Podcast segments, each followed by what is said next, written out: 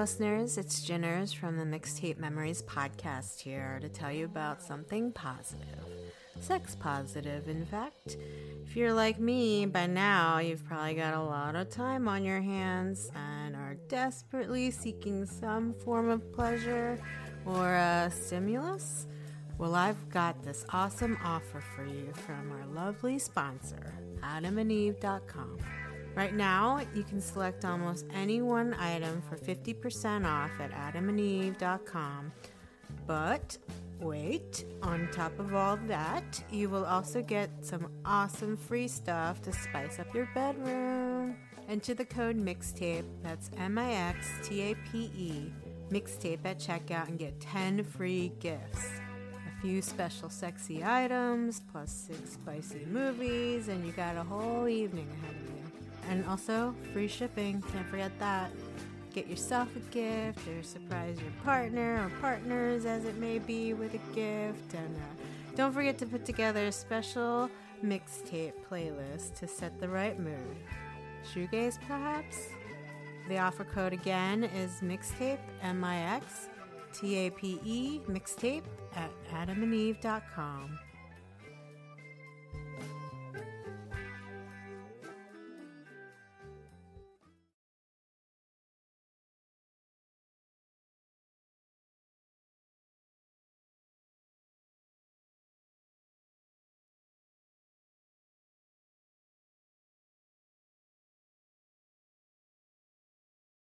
Hello, and welcome to Mixtape Memories. This is Jinners.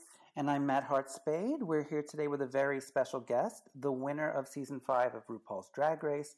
We're so excited to have drag and cabaret superstar Jinkx Monsoon. Jinkx, how are you? I'm doing wonderful considering. Thank you. yeah, I was going to ask how you're handling everything right now. Um, well, I mean, every day is different. I, I, I find that like, um, you know, I have my good days and I have my bad days, and I have my productive days, and I have my days where I just stay in bed um, playing video games. So yeah. I'm kind of just having uh, forgiveness for myself uh, for not being productive every single day and every single hour throughout all of this. Um, because I also think, you know, just taking time to. Uh, self medicate with video games through this crisis is also kind of important. yeah, yeah, very necessary to distract a little bit when you can. Yeah, and just try to, you know, I yeah. think it's okay if you do nothing, you know, sometimes it's just how a coping mechanism, you know. Yeah. I was lucky enough to catch one of your shows this week, your digital Dragfest show. Oh um, yeah, it was the one that Michelle Visage was in the room for. Oh, what a troll she was! I never saw someone make so many comments in the in the chat bubble.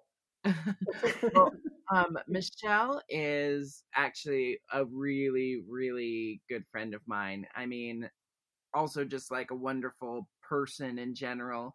But what a lot of people don't know about Michelle and I is that even though our public personas are so very, very different, our private personas are actually quite similar. Our birthday is only a couple days apart.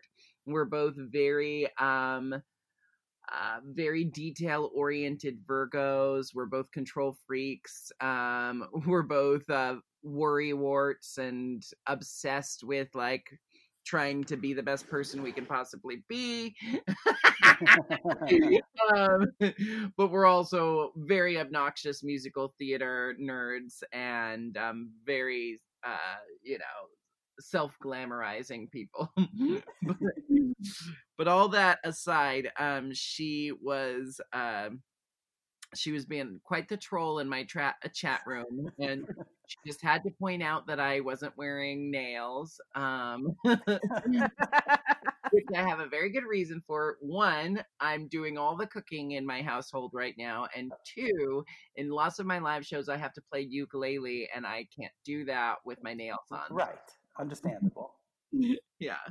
Um, I gotta say that was the first I guess, quote unquote, purchase or ticket sale I've made with this digital drag fest series. And um, I love how you opened with the cover, the Britney cover with was it your roommate?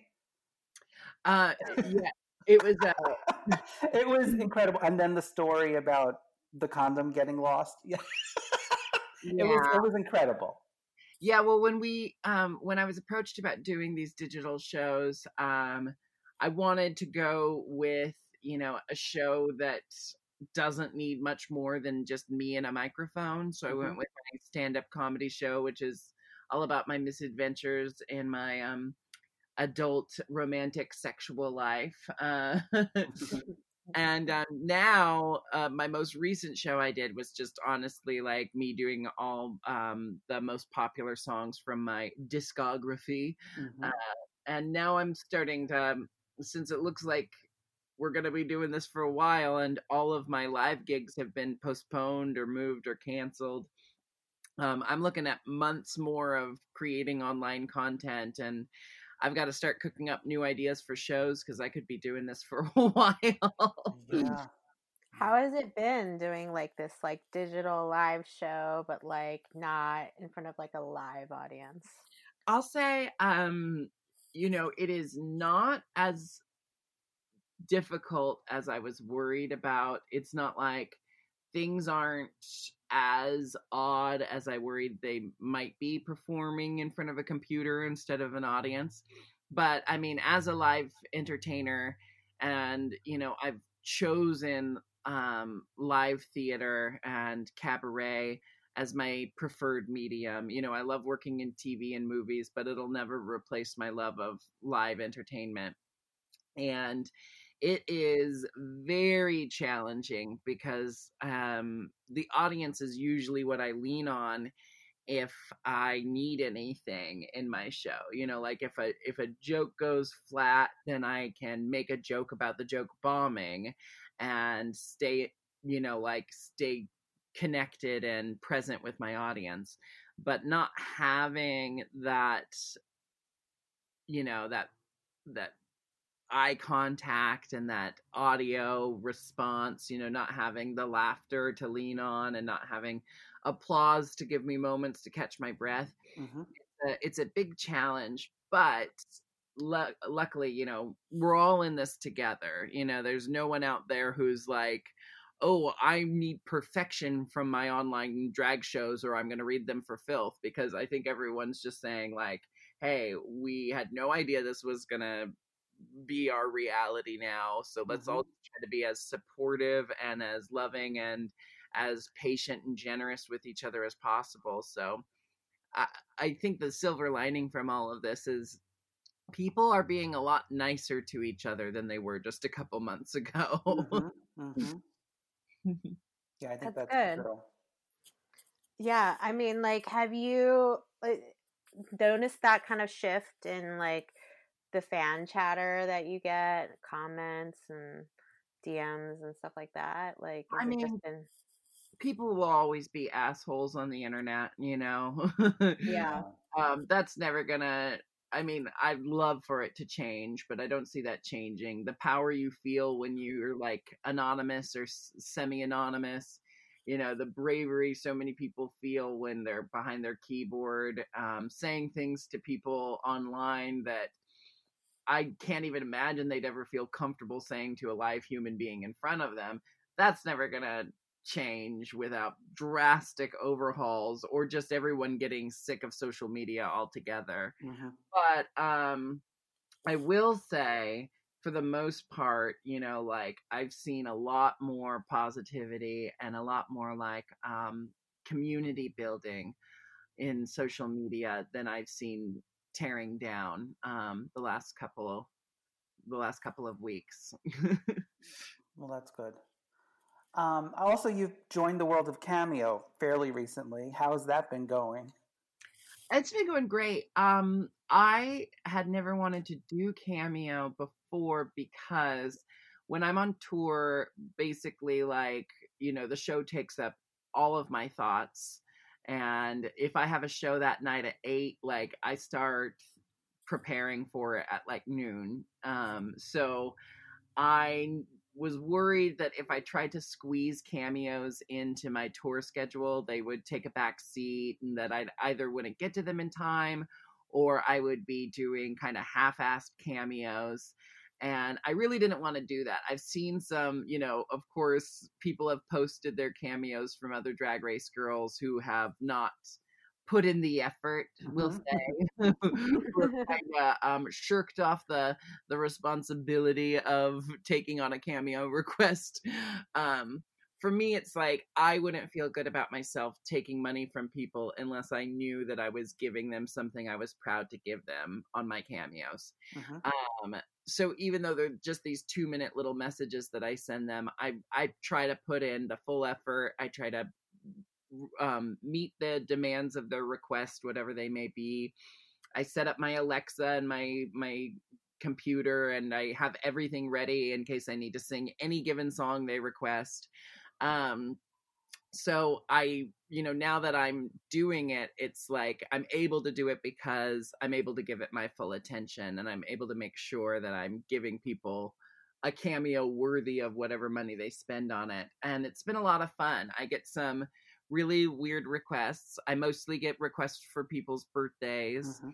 Um, I've gotten a lot of requests for pep talks, which are probably the hardest thing because uh, when I'm in drag, it's really hard to be sincere sometimes. You know, my character is all about being brash and and kind of selfish and awful and um she's all my negative qualities rolled into one personality um but you know so when people ask me for a pep talk it's kind of like they're asking jinkx monsoon to let jerick hoffer do the talking which is Right. always a fuck for me as an artist but i've found my ways through it and um and i just feel like so supported by by by my audience right now that like all of my gigs you know through the summer have been postponed but everyone's just been flocking to my social media and have been so generous and so supportive that you know it feels like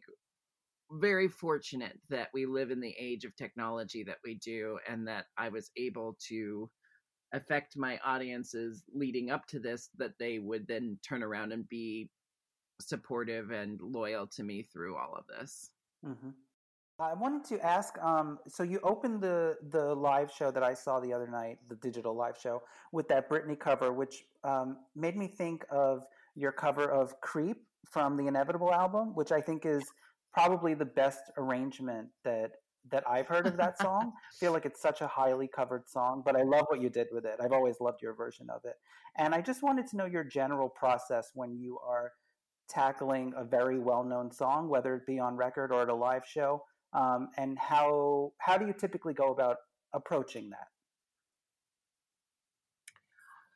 Um I I always when we're when we're covering a song, Major Scales and I, um, Major Scales is my music partner who I do all my shows with and who I've created all my albums with. Um, when we are tackling a cover, it's usually that the cover we choose is adding to the story that we're telling in some specific way. Um, I did a show recently. I wrote the show The Ginger Snapped, um, which mostly features music from um, from our album of the same title. But we did some covers in that too. And I always try to think like, what is this song doing for the story that I'm trying to tell? And what parts of this song do that most effectively? And then we we start from there. So like if we're taking a cover but we're putting kind of a sad um lens uh, pushing it through a sad lens you know we're going to change the arrangement to be more somber we might change some of the, of the major chords to minor chords or vice versa we've taken some really sad songs and put an upbeat spin on them and you know um it's always about what story we want to tell um with creep it's just such an iconic song that i had to also like beyond just like what story do i want to tell i had to also just think superficially and aesthetically like what's a way of doing this song that hasn't been done before and fast paced and upbeat came to mind you know mm-hmm. i've ne- before ours i had never heard a fast paced upbeat version of creep i guess richard cheese does one i haven't heard that name in quite some time yeah um but you know we we still wanted to like stay to the heart of what that song's about and why is Jinkx singing this song. Um, and I think we really effectively communicated that in the music video, mm-hmm. which is Jinkx as a hired party clown for a kid's birthday. And so our take on the song was kind of like, what the hell am I doing here? You know, the song, the song's written like, you know, I'm a creep, I'm a weirdo, kind of self-deprecating. The way we put the spin on the song is more like i'm a creep i'm a weirdo why are why am i being degraded to this like like creep and weirdo is a good thing and you normal people making me do this are the ones who should be upset with yourselves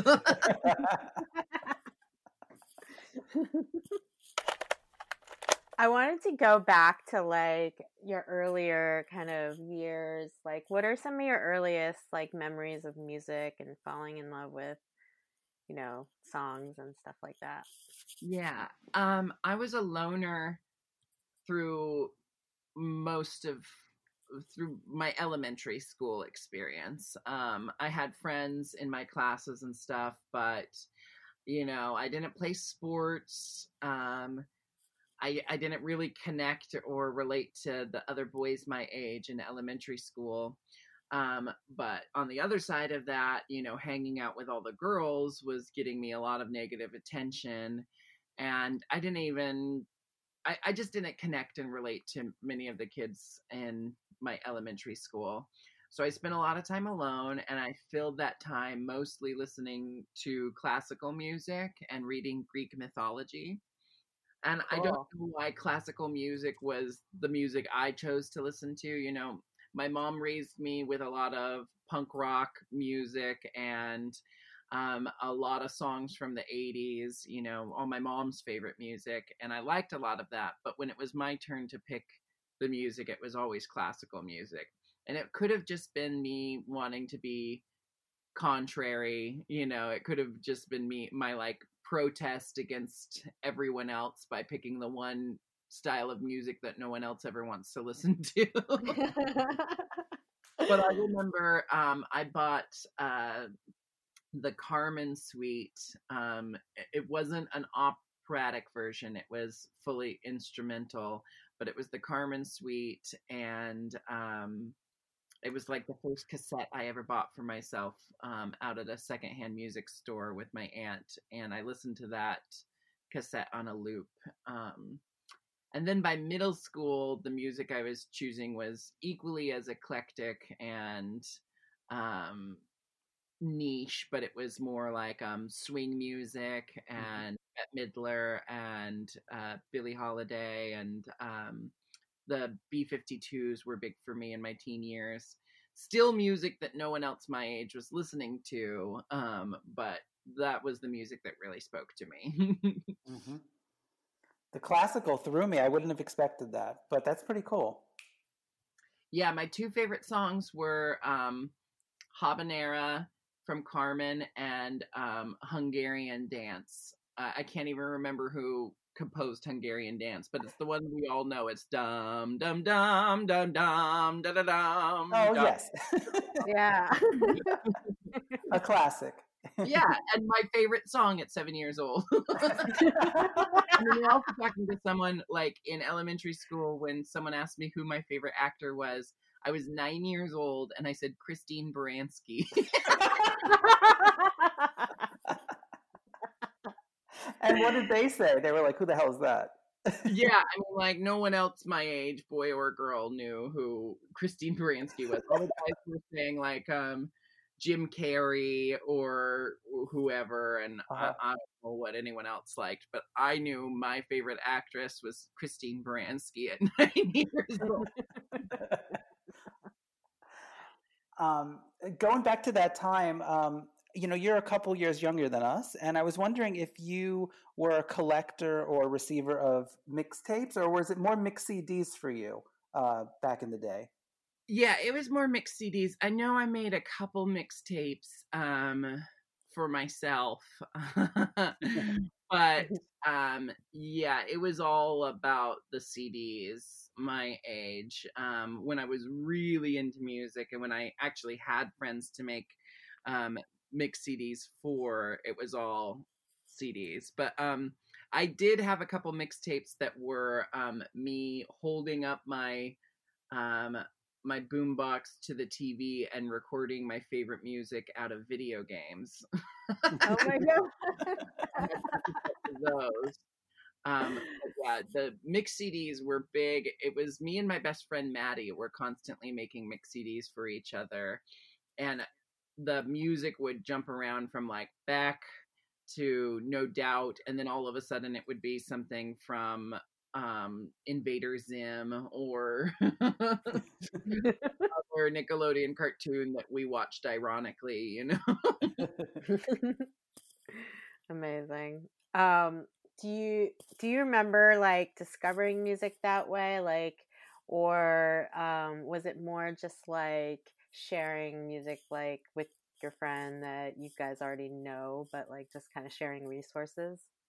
No, I I discovered a lot of music through mix CDs. Um, it was also, you know, the perfect gift for whoever you were dating um, when I was a teenager. So, um, yeah, lots of new music came my way from my friends making me CDs of music they thought I should get into, um, or boyfriends making me music that uh, uh um, mix CDs uh, with music that they needed me to get into for our relationship to thrive. You know? Did it work?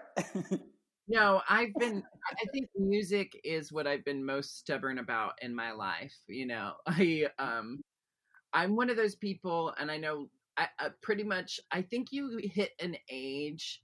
I don't know how to pinpoint the age, but I think most people hit an age where they're done learning new music. like um cuz like my mom still listens to the same music she listened to 20 years ago when I was a kid. Mm-hmm. And I find myself being fully content with just listening to the same stuff over and over and over.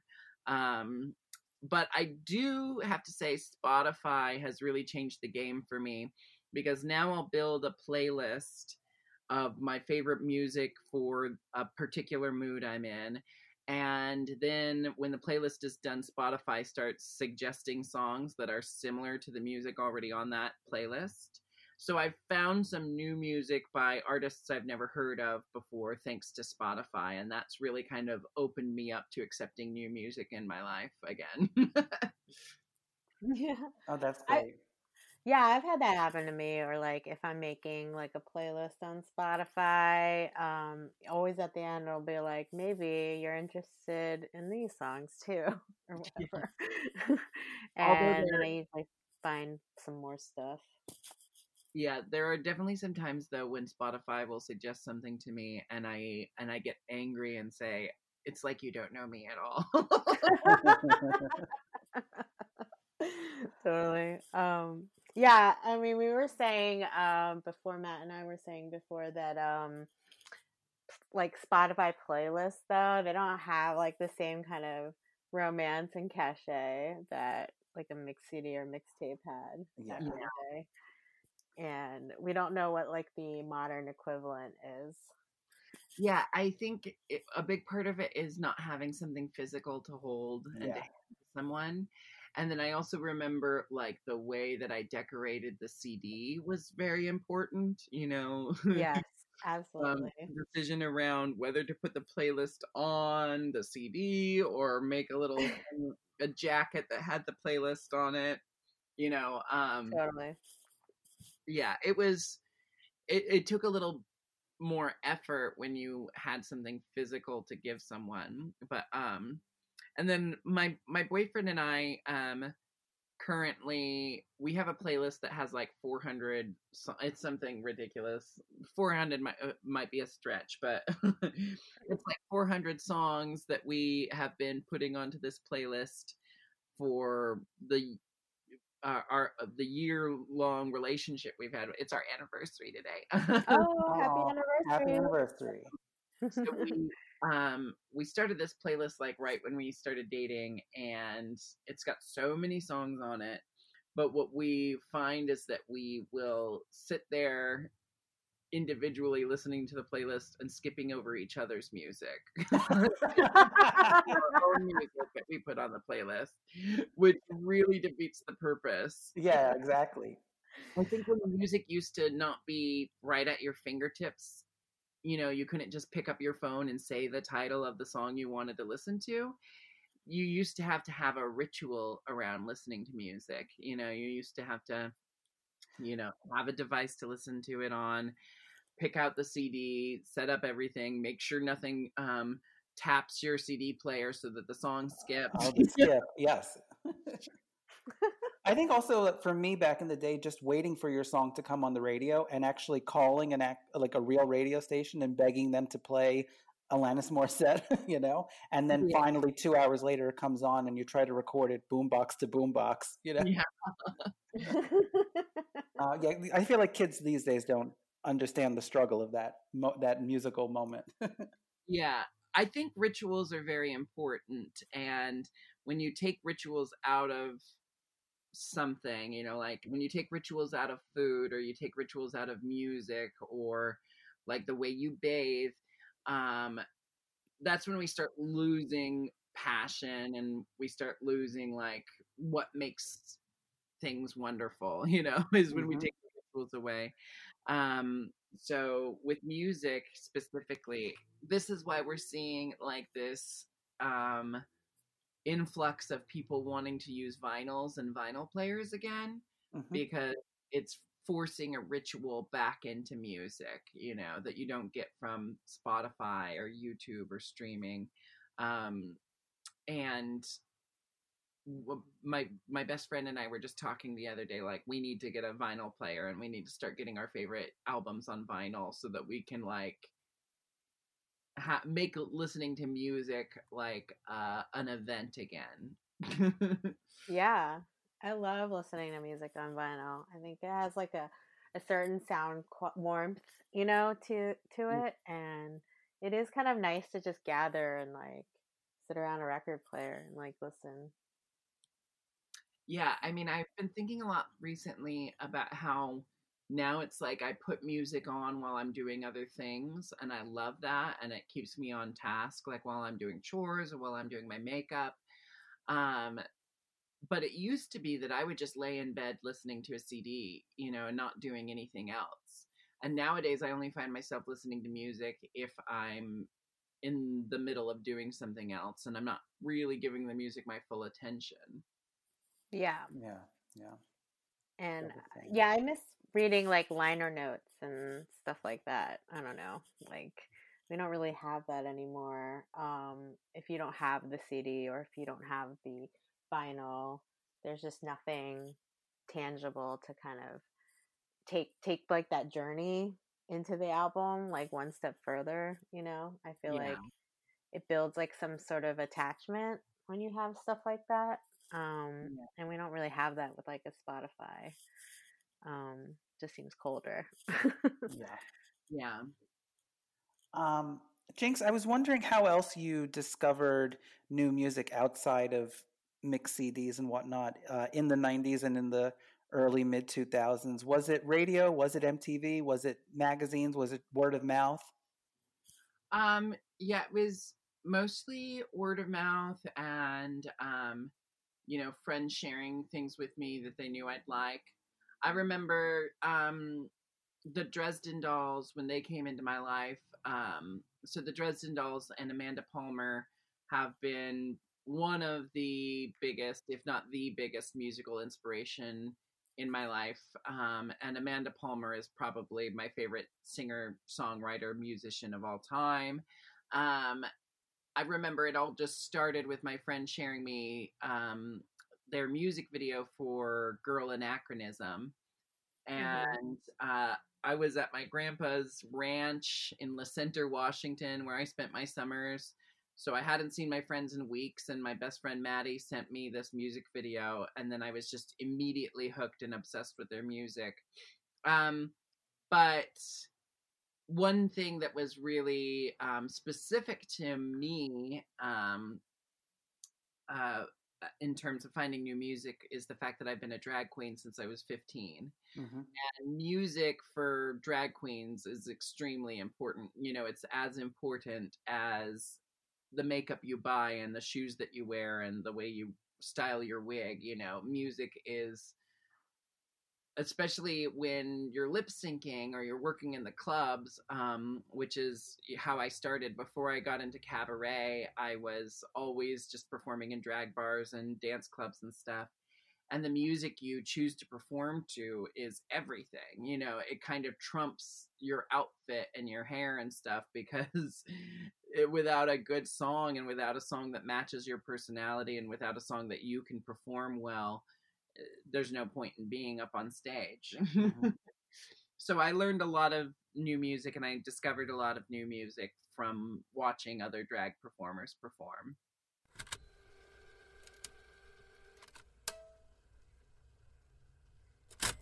Do you remember like the first song you ever uh, performed to as a drag queen? Ah, what was it? I remember things around that time. yeah, that worked yeah. too. Yeah. Um, I I know one of my first numbers was "Coin Operated Boy" by. Uh, oh, that's a great single. Yeah. And yeah. It was me and my friend Etienne, um, who was a male presenting drag performer, um, and we would mm-hmm. dress up essentially like Amanda Palmer and and Brian from the Dresden Dolls um, we did the white face my makeup and we wore black and white outfits and we would act out the song um, with him being the coin operated boy and then that kind of spurred out into us doing a whole act as wind up dolls. Um, and we would trade off back and forth different shows like sometimes he'd be the wind up doll and i'd be the operator or it would be the other way around or we'd both be wind up dolls but that was our gimmick for like a whole year where we my first iteration of my drag persona was just a white faced wind up doll. I love it. So even back in the beginning, you were kind of setting yourself apart because I would say that that's not like a a normal yeah, choice for a song. yeah, I just um the reason why I got into drag is because I wanted to perform more. So I started at this all ages nightclub that used to exist in Portland, Oregon, where I was born and raised.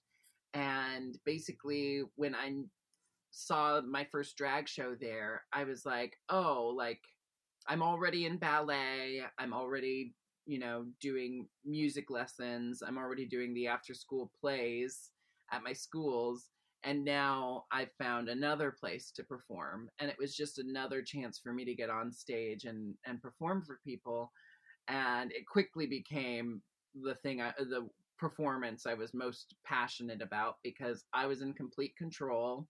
I got to design the numbers, I got to pick out the costume and do the makeup and it was like putting on a production that I had complete control over, even though it was only four minutes long. To me, every drag number was like a three act play, you know? and um, so I knew that I just wanted to do the the things that made me feel most inspired and the things that like I didn't get to do in all my other realms of performance because of being a boy or because of my age or whatever, you know, like being a boy in high school, I never got to play the roles I wanted to in the musicals we would do. So then I would turn around and create a drag look based on The Witch from Into the Woods or, you know, mm-hmm. whatever play we were doing at my high school at the time. I would play all the roles I really wanted to play at my drag club on the weekends. Mm-hmm. Got it. Yeah.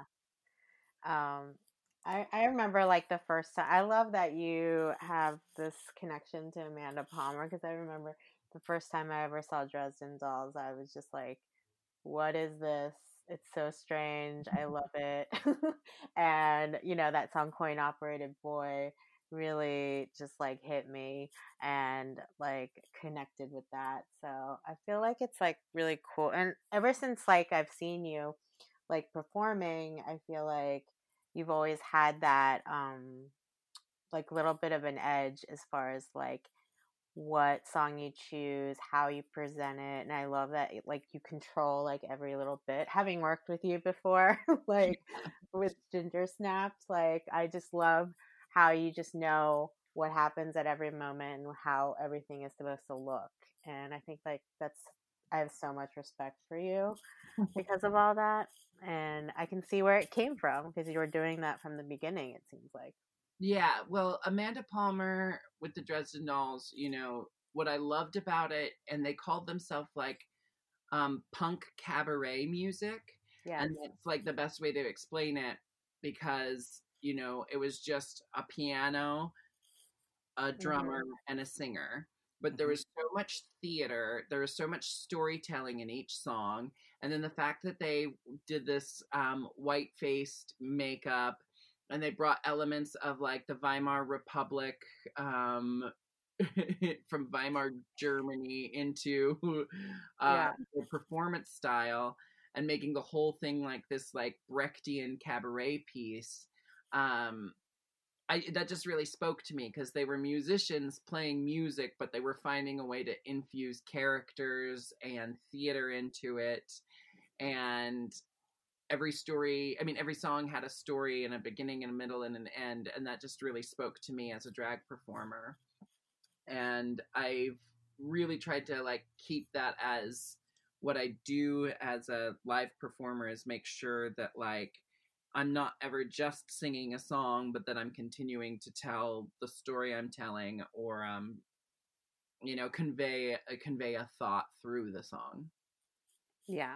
Yeah. I mean, your original music also is very like you just have a way of performing it in a, such an emotional way and uh, like able to be like poignant and then funny and i just i think like that kind of talent where you can just turn it on like when you need to um like you were saying about live shows like is also like a great skill to have and not something that everybody has.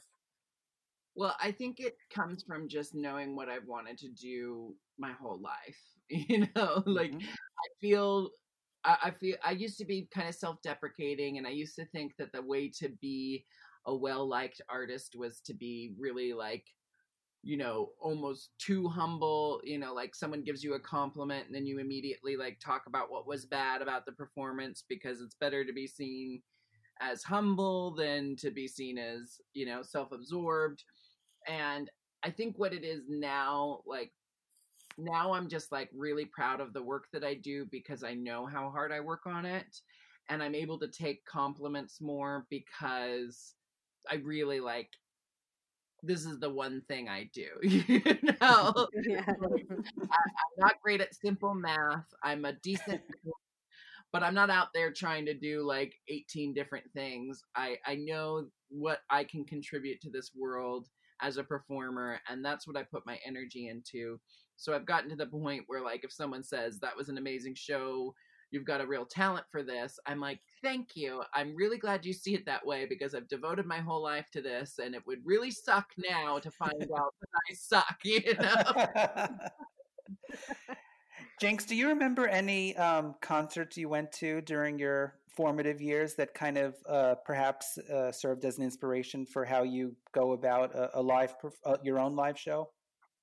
Yeah, I mean, I haven't been to many concerts in my uh, in my life, mainly because once I found drag, it took up all of my time. Yeah. And um, it was like the only thing I did with any of my free time in high school. And now it's my career. And when you're, when your art form is your career and when you are the star of your own shows, it's easy to just get lost in it. Um, yeah but I can think of three experiences. Um, of course, I saw the Dresden Dolls in high school, and that just blew my mind. I also performed in the opening act, the opening little um, like sideshow they had.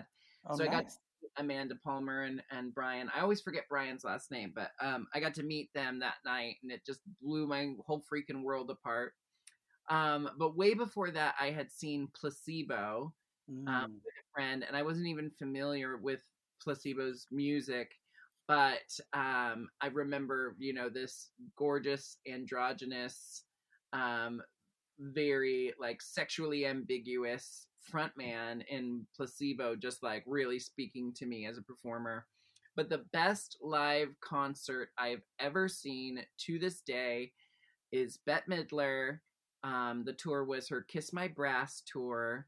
It was in a giant stadium, thousands and thousands of people there to see her.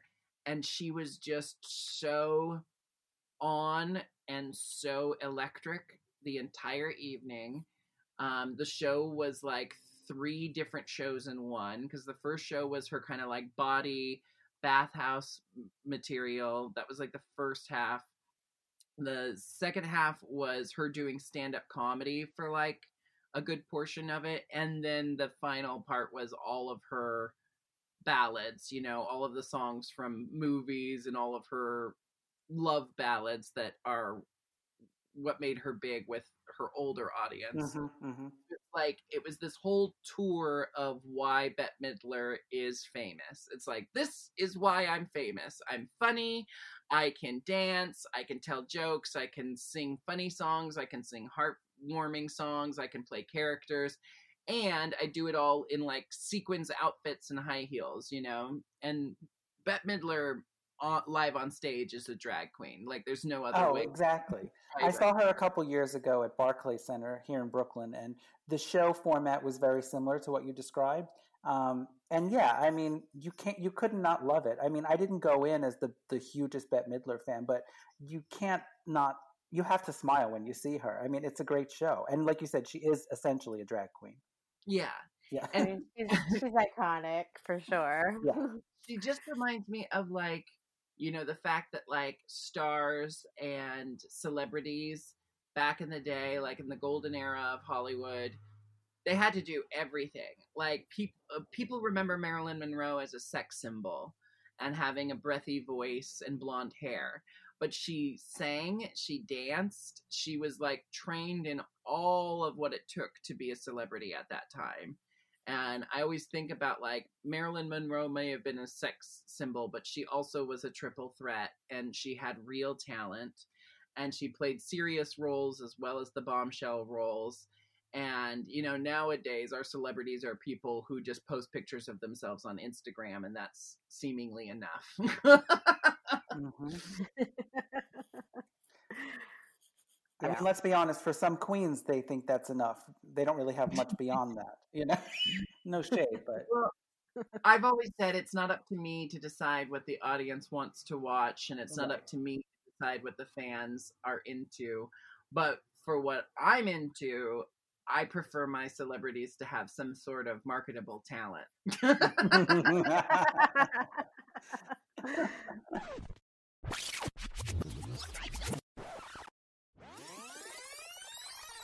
if you could duet with anybody, who would it be? Who would be your dream duet? Um, I would say Amanda Palmer. We we did a song together on my album, but we had to do it remotely, so we didn't get to be in the studio together, which um would have been a lot of fun. But I kind of had my my dreams met on my last album when I I did duets with Lady Rizzo and Mhm. Amanda Palmer.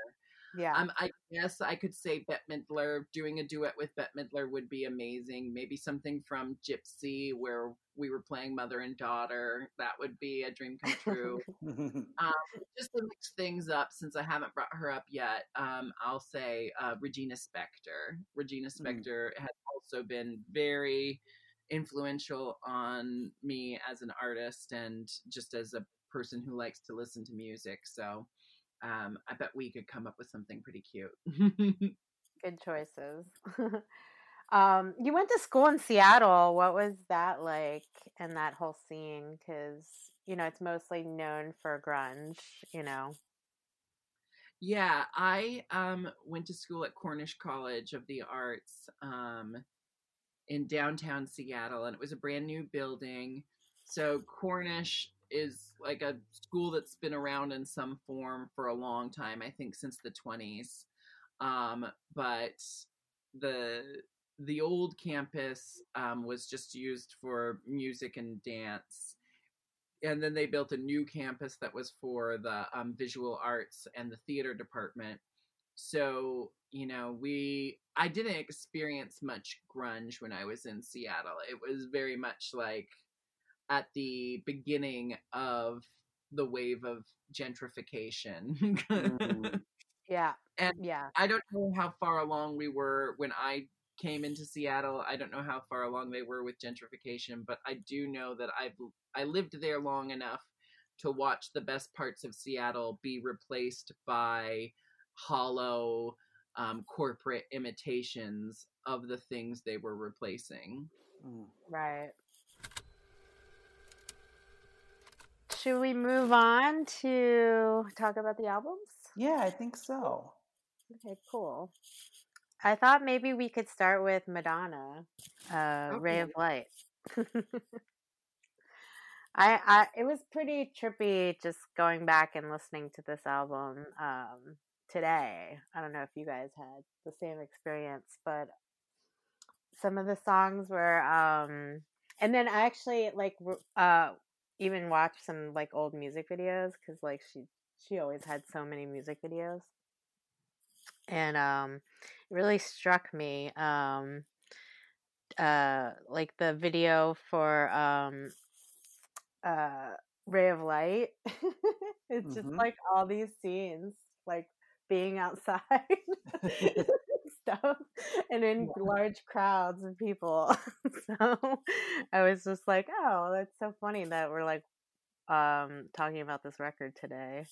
Um but um, did you have a favorite song from this album? I think my favorite song at the time I was listening to it was um, probably Ray of Light. Ray of Light or Candy Perfume Girl. Mm-hmm. Um, Ray of Light was my favorite song to listen to and sing along to. Candy Perfume Girl was my favorite one to um, uh, perform as a drag performer. oh, cool. But I remember I, I was never, and I'm still not really into 80s Madonna.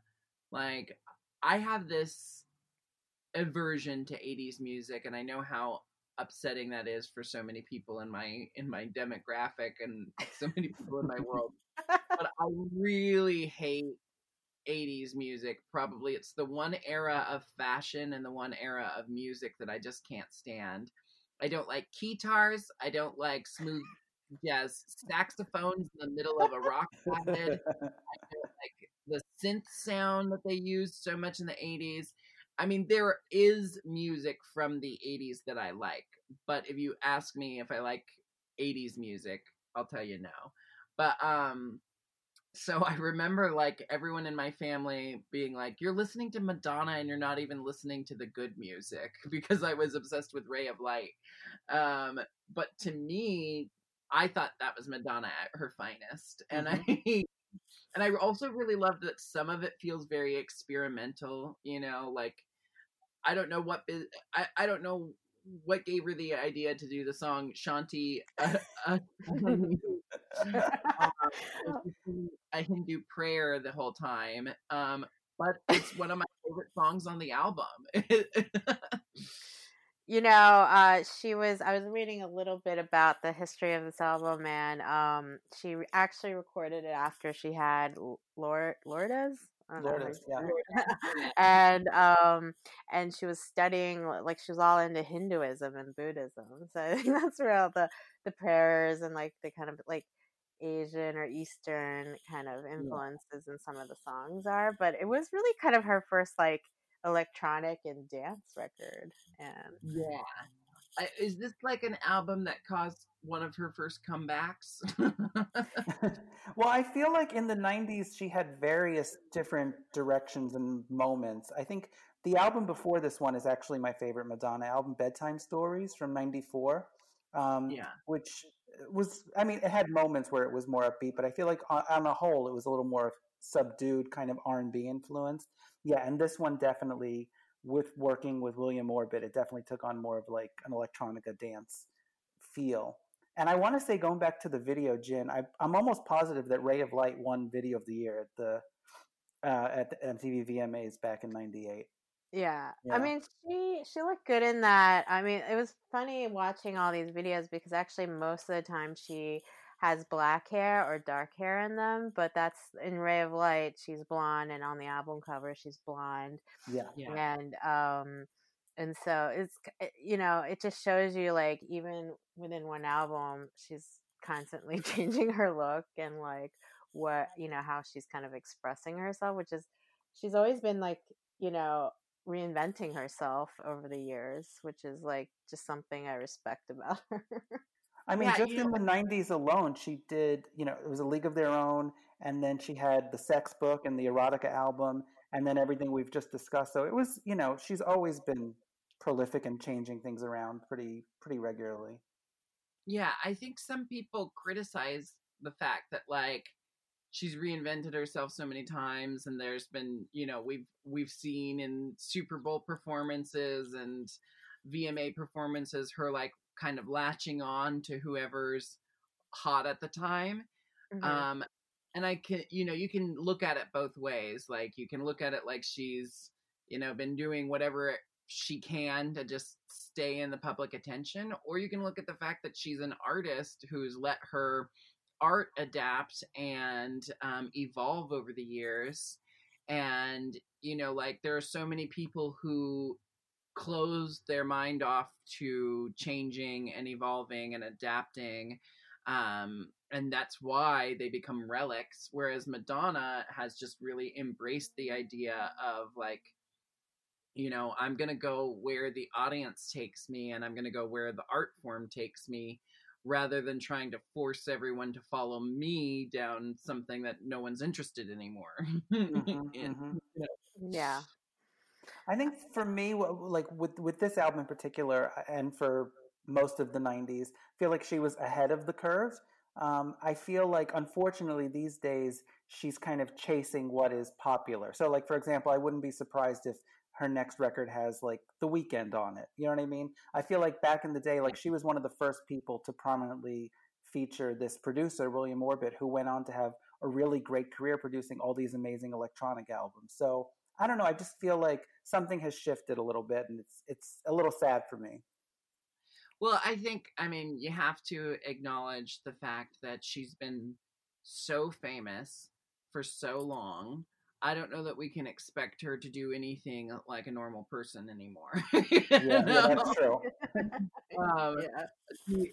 I just can't even imagine just having the you know the little taste of what it's like to be a celebrity and i always say you know i'm a i'm an eclectic niche celebrity playing to a niche demographic so um, if people want to know what it's like to be a drag race contestant or winner I'll tell you, it's like being the biggest celebrity in a really small community and then being treated like a normal person by the rest of the world.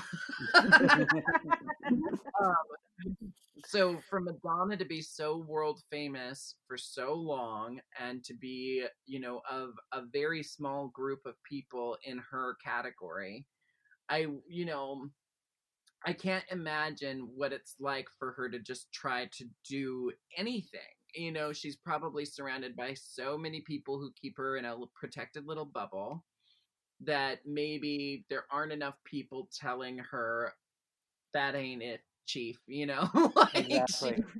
telling her, no, this isn't really as cool as you think it is, or this is over, like you you missed it. You should just wait for the next one, you know? exactly. Also, I don't know how willing she is to to hear that. If someone were to question her, are they going to be off the team? I don't know.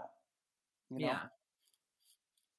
Um, Jin, what was your favorite moment from the record? Uh, I chose Nothing Really Matters. Um, I just think it's like the most um, cohesive song on there, like as a package. And I was watching the video for that too, and it was actually pretty chilling. I don't know if you guys remember, but like it was like um, she had like weird Japanese zombie like people, like kind of. You know, I remember it. Yeah, it wasn't switching like, around. yeah, she's in a kimono, maybe. Yeah, she's yeah. in a kimono. She's got the black hair and uh, kimono this time. yeah, like in, in the context of what's going on today, it was like super creepy. um, but you know, I had a really good message. It's like nothing really matters. Love is all we need. Um, so I don't know. For me, I really I, I, that song still stood the test of time for me. Yeah, that's my favorite as well. Um, although I have to admit, when the first single was released from this record, "Frozen," and the and the accompanying video, like I was geeking out, like so excited for this release to come out. Uh, I remember the radio station here in New York, uh, the pop radio station, which is still around Z100. They were giving away um, the CD every hour if you were like you know the hundredth caller or something. I remember I called the radio station so many times to get a, an advance copy of a CD in 1998, and I never got it. But uh, but um, yeah, I, I, yeah, Frozen I think is a is a great single of hers for me. What was your skip? Um, I think I never once listened to Sky Fits Heaven or Little Star all the yeah. way through. I would skip those. Little Star, I don't know. Nothing about that song worked for me. I mean, the, the, sentiment is kind of sweet, no? yeah, I mean, I just to uh, give you a little context on that song, you know, so this was after she had a baby, and I think that that was really meant as a lullaby yeah i i got that too like i got that it was definitely written to her kid. And i got that she was like making it a sentimental lullaby to her daughter but then the sound of the song is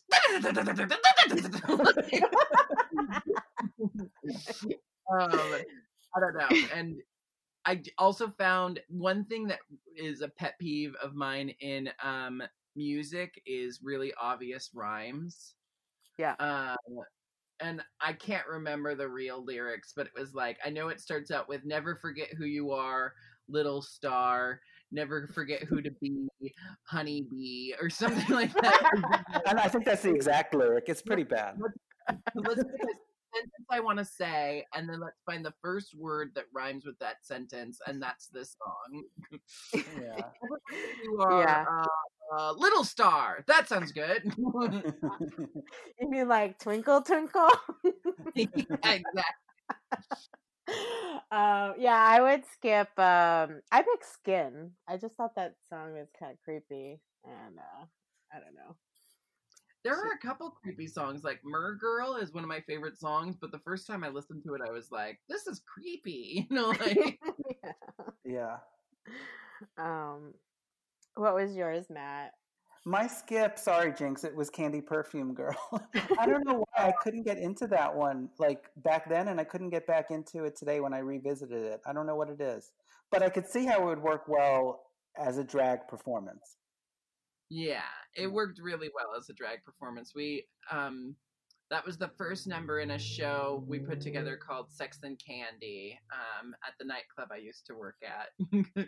nice. Um, yeah, I uh, I also love though that Candy Perfume Girl sounds like a sexy club dance song and then also has the um, Asian influences in it. Like she starts going candy.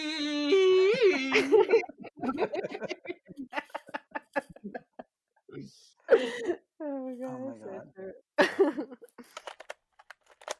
Are we ready to talk about No Doubt? yes. Tragic Kingdom, circa 1995.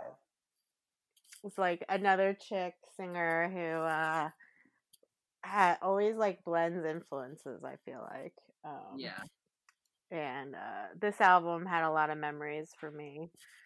Um, what was your memory of No Doubt?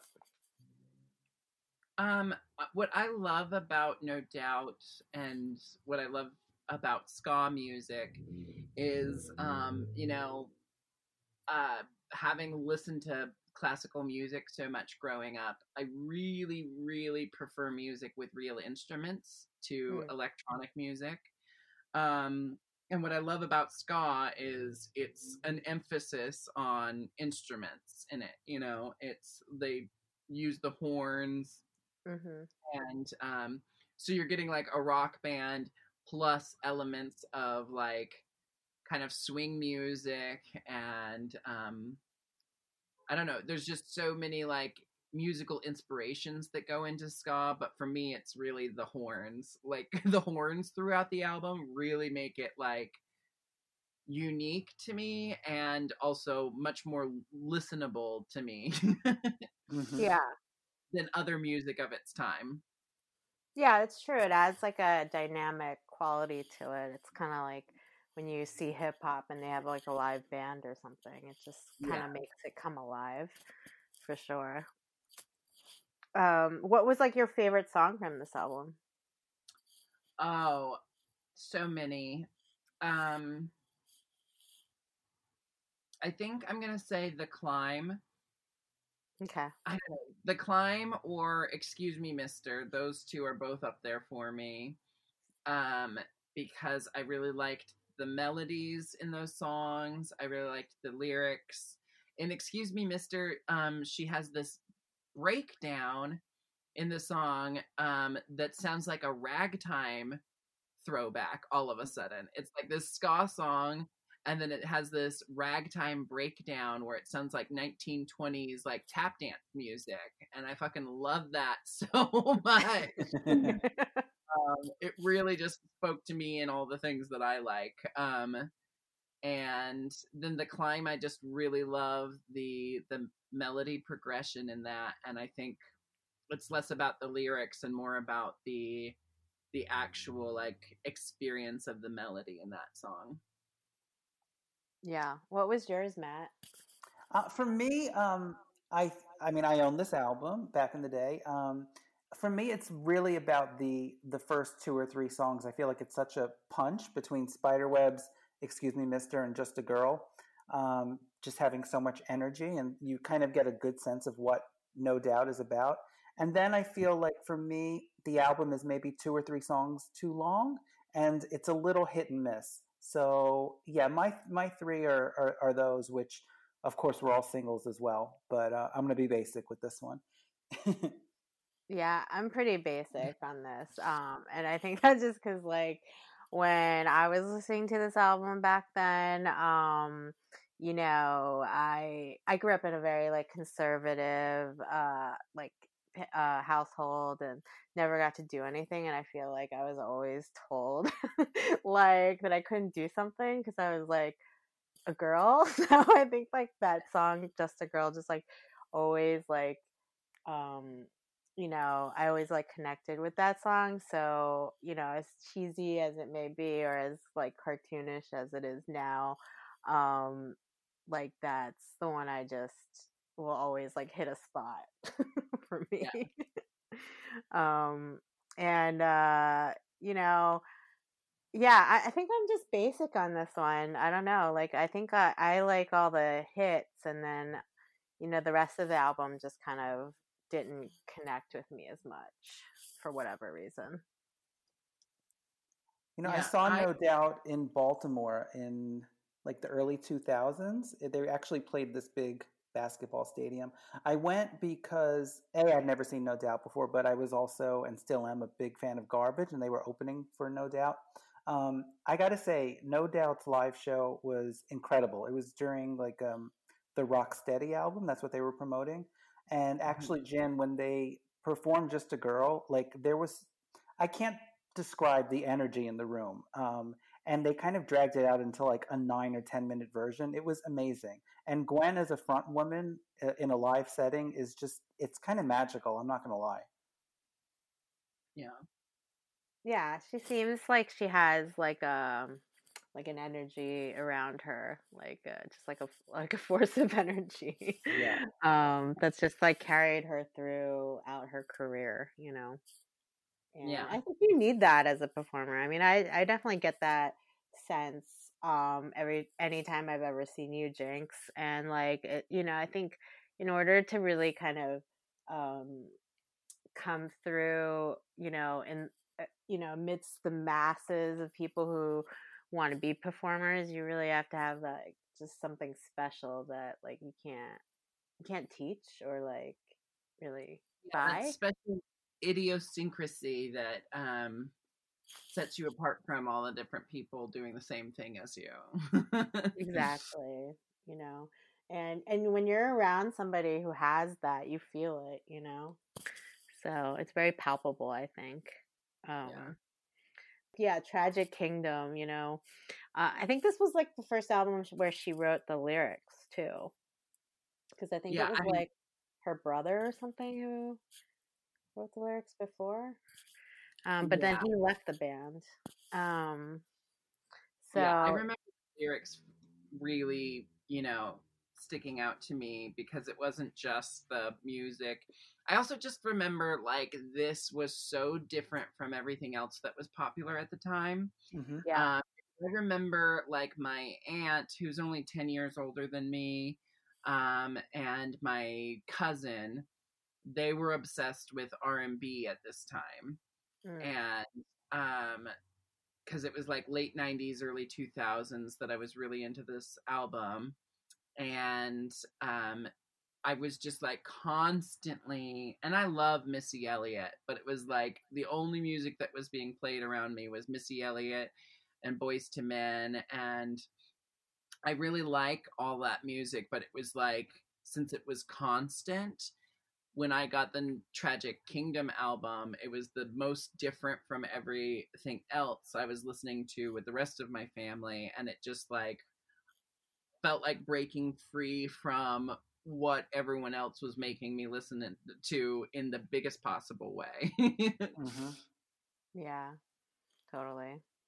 Um, I know, like, uh, back then, uh, uh, well, I guess, like, um, the title came from, like, um, one of the band members, like, teacher referred to Magic Kingdom as Tragic Kingdom.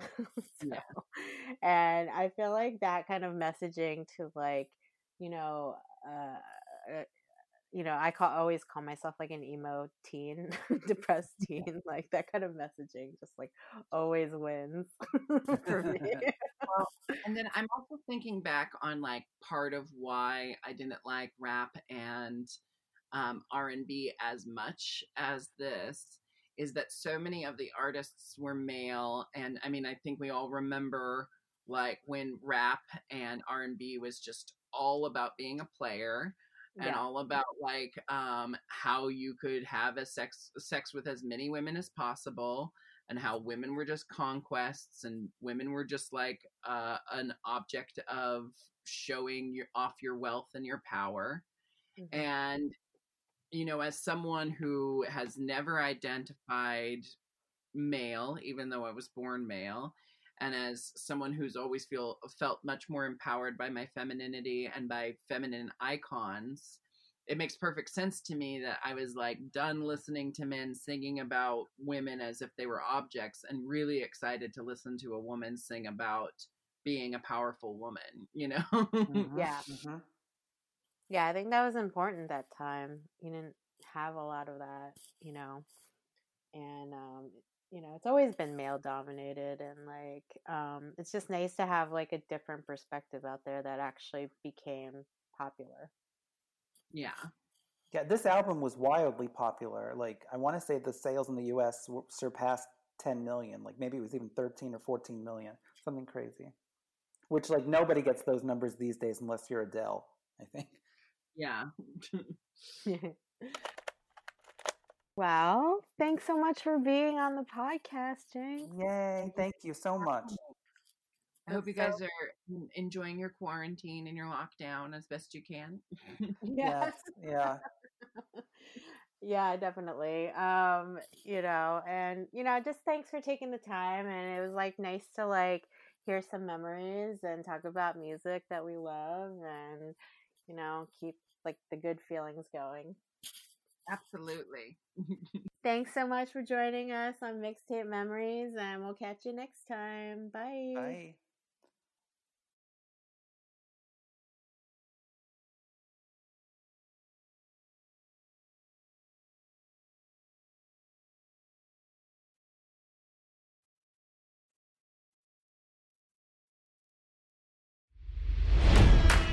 It's NFL draft season, and that means it's time to start thinking about fantasy football. FantasyPoints.com features industry leading experts and prognosticators using proprietary hand charted data to help you score more fantasy points. FantasyPoints.com is the place to go for whatever kind of fantasy football you play. Whether you play fantasy football, daily fantasy sports, or do a little bit of everything, Fantasy Points has the meticulously researched content to guide you to victory. And why wait for the fall? Fantasy Points also covers the new spring football league, the UFL. Join the guru, John Hansen, Scott Barrett, Joe Dolan, and other massive names in the fantasy football universe with an exclusive offer. Use code Pantheon for 15% off any fantasy points package, including the all in package, with access to every article, tool, and data nugget that Fantasy Points has to offer. That's fantasypoints.com and code Pantheon for 15% off at Fantasy Points. Fantasypoints.com. Code Pantheon. Score more fantasy points.